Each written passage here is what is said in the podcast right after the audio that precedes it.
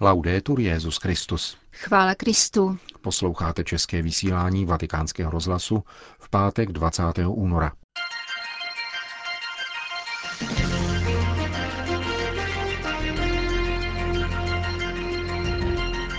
Využívat Boha k zakrytí nespravedlnosti je velmi těžký hřích, řekl papež František při raní homilí v kapli domu svaté Marty. Petrův nástupce dnes přijal biskupy Ukrajinské biskupské konference. O situaci v Iráku informuje pomocný biskup Bagdádu Šlemon Varduný. Pořadem vás provázejí a hezký poslech přejí Milan Glázer a Jana Gruberová. Zprávy vatikánského rozhlasu. Vatikán. Křesťané jsou zvláště v postní době povoláni žít důsledně lásku k Bohu a lásku k bližnímu. To bylo hlavní téma kázání, které dnes pronesl papež František při raním v kapli domu svaté Marty. Mimo jiné papež varoval před těmi, kdo posílají šeky církvy, ale chovají se nespravedlivě vůči svým zaměstnancům. Lid si stěžuje pánu, že nevyslyšel jeho posty. To byla výchozí myšlenka papežova rozjímání vzatá z dnešního čtení z proroka Izajáše. Svatý otec nejprve zdůraznil, že je třeba rozlišovat mezi formalitou a realitou. Před pánem řekl, půst nespočívá v tom, že se nejí maso a přitom se odírají zaměstnanci nebo se jim křivdí. Kvůli tomu Ježíš odsuzoval farizeje, kteří si zakládali na dodržování vnějších předpisů, ale v srdci nechovali pravdu. Postit se, jak to požaduje Ježíš, totiž znamená rozvázat nespravedlivá pouta, utiskované propustit na svobodu, obléci ty, kdo nemají co na sebe, konat spravedlnost.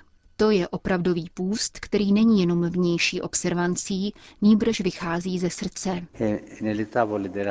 Desky zákona zavazují vůči Bohu a vůči bližnímu. Obě dvě jdou pospolu. Nemohu říci, já plním jenom první tři přikázání a ostatní jen tak přibližně. Nikoli, pokud toto neplníš, nemůžeš plnit tamto. A pokud plníš toto, musíš i tamto. Jsou propojeny. Láska k Bohu a láska k bližnímu tvoří celek. A chceš-li konat reálné, nikoli formální pokání, musíš je konat před Bohem a také ve vztahu ke svému bratru, bližnímu. Je možné mít spoustu víry, pokračoval papež, ale jak řekl apoštol Jakub, neprojevuješ-li skutky, je mrtvá. K čemu je? Když někdo chodí každou neděli na mši a přistupuje k přijímání, lze se jej zeptat. Jaký máš vztah ke svým zaměstnancům? Platíš je na černo? Dáváš jim spravedlivou mzdu, včetně sociálního a zdravotního pojištění? Kolik jen mužů a žen má víru, ale oddělují desky zákona. Dáváš almužnu? Ano, vždycky církvi posílám šek. Dobře, a jsi velkodušný a spravedlivý vůči těm, kdo jsou na tobě závislí, ať už jsou to děti, prarodiče či zaměstnanci. Nemůžeš dávat dary církvi na úkor spravedlnosti, kterou neprokazuješ těm, kdo na tobě závisejí. To je velmi těžký hřích, protože takto je Bůh využíván k zakrytí nespravedlnosti.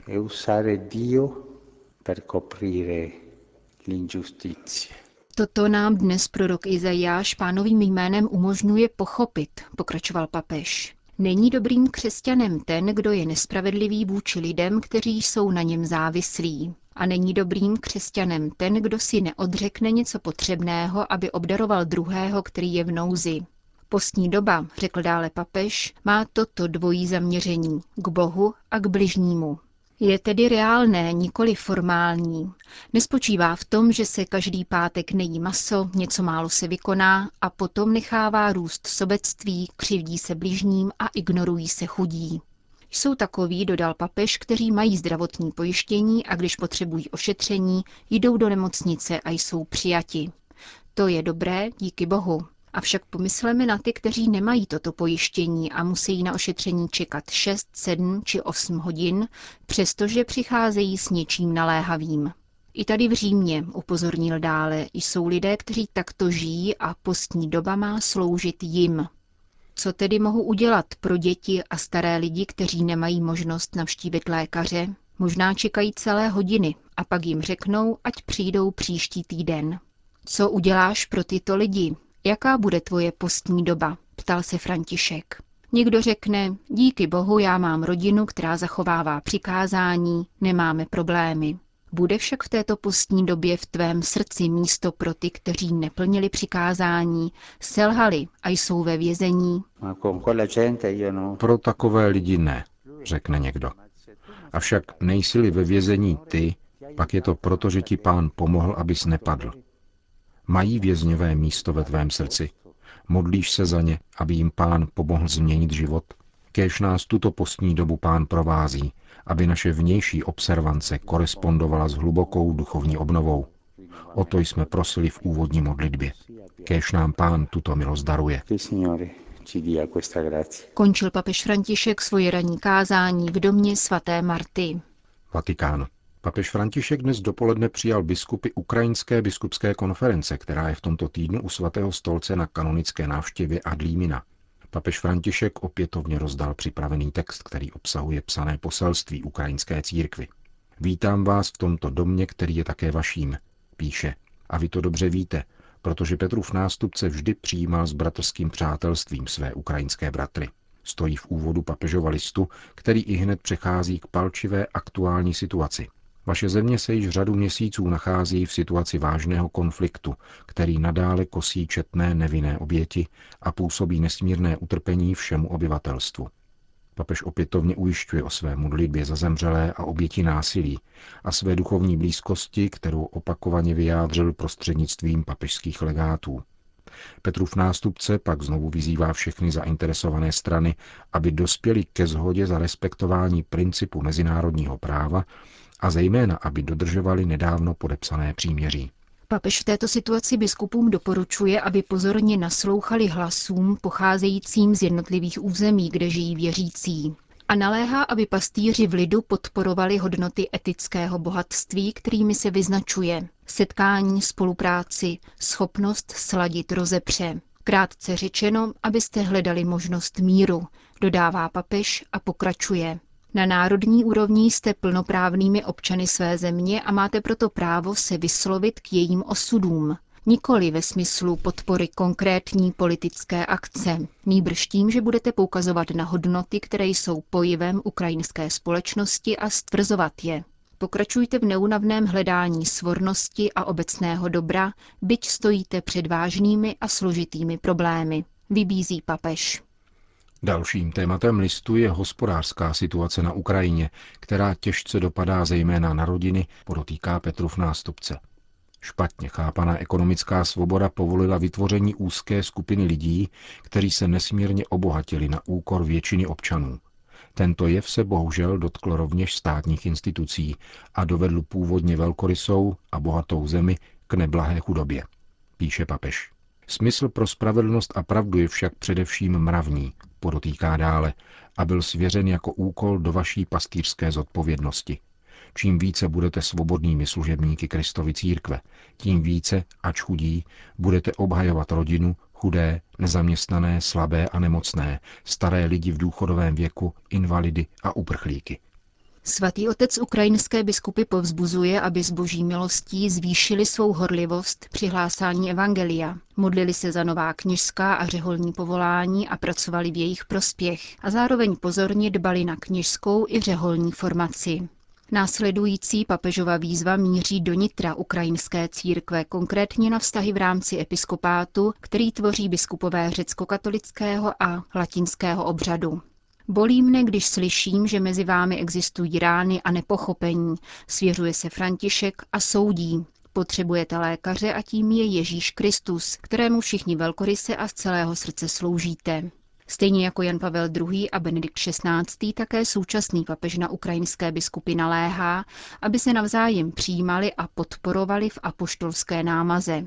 Jednota episkopátu, kromě toho, že vydává dobré svědectví před božím lidem, poskytuje nedocenitelnou službu národu, jak na kulturní a sociální rovině, tak především na duchovní úrovni. Je navíc důležité, aby se na Ukrajině společně setkávali biskupové všech přítomných církví vlastního kanonického práva. Rozmlouvejte spolu velkoryse jako bratři, vybízí svatý otec. V samém závěru papež ukrajinské biskupy prosí o co největší blízkost věřícímu lidu a kněžím. Vyslovuje rovněž přání, aby církev na Ukrajině úctivě a účinně spolupracovala se státními představiteli. A konečně poslední myšlenka Františkova obsálého listu ukrajinským biskupům patří chudým. Jsou vaším bohatstvím a zasluhují vaši péči a pozornost, píše papež. Irák. Podle oficiálních údajů irácké vlády zabili ozbrojenci samozvaného islámského státu jen během posledního týdne 150 lidí. Uprchlíků je v rámci Iráku 2,5 milionu. Americký prezident Obama mluvil v souvislosti s islamistickým terorismem o genocidě. Z hlavního města Bagdádu komentuje situaci chaldejský pomocný biskup Šlemon Varduni. To je noc světa. Situace je stále tragičtější, protože Daesh či ISIS, nebo jak to nazývat, si dělají, co chtějí. Také proto, že jim ve světě mnozí pomáhají.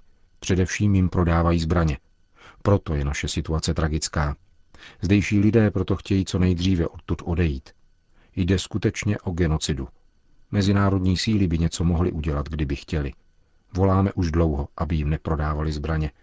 Protože jak se dělá válka? Holemi, noži, čím? Netřeba bombardovat, ale je třeba neprodávat zbraně a vést dialog. Jde skutečně o genocidu. Kolik jen lidí bylo zabito i v jiných muslimských zemích, například v Libii. Jedině modlitba něco zmůže. Říká monsignor Varduni, pomocný biskup Bagdádu. Thajsko. Thajský parlament dnes schválil zákon, kterým zakazuje tzv. náhradní mateřství pro zahraniční páry. Chce tím zastavit stále narůstající řetězec těhotenského průmyslu, který z Thajska učinil oblíbený cíl oplodňovací turistiky. Přijaté opatření chce zabránit tomu, aby se z Thajska stala děloha celého světa, vysvětluje pro agenturu Asia News poslanec Vanlop Tankanananurak. Zákon znemožňuje zahraničním párům pro nájem dělohy u thajských žen.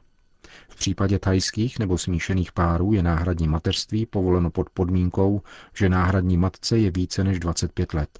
Porušení zákona se trestá nejvýš desetiletým odnětím svobody. Rozhodnutí thajského parlamentu, který zákon projednával od srpna loňského roku, uspíšilo několik skandálních případů. První se týká Gemiho, novorozence s Downovým syndromem, kterého porodila thajská matka. Australští biologičtí rodiče dítě opustili, avšak ponechali si Gemiho dvojče, sestřičku, která nebyla zdravotně postižená.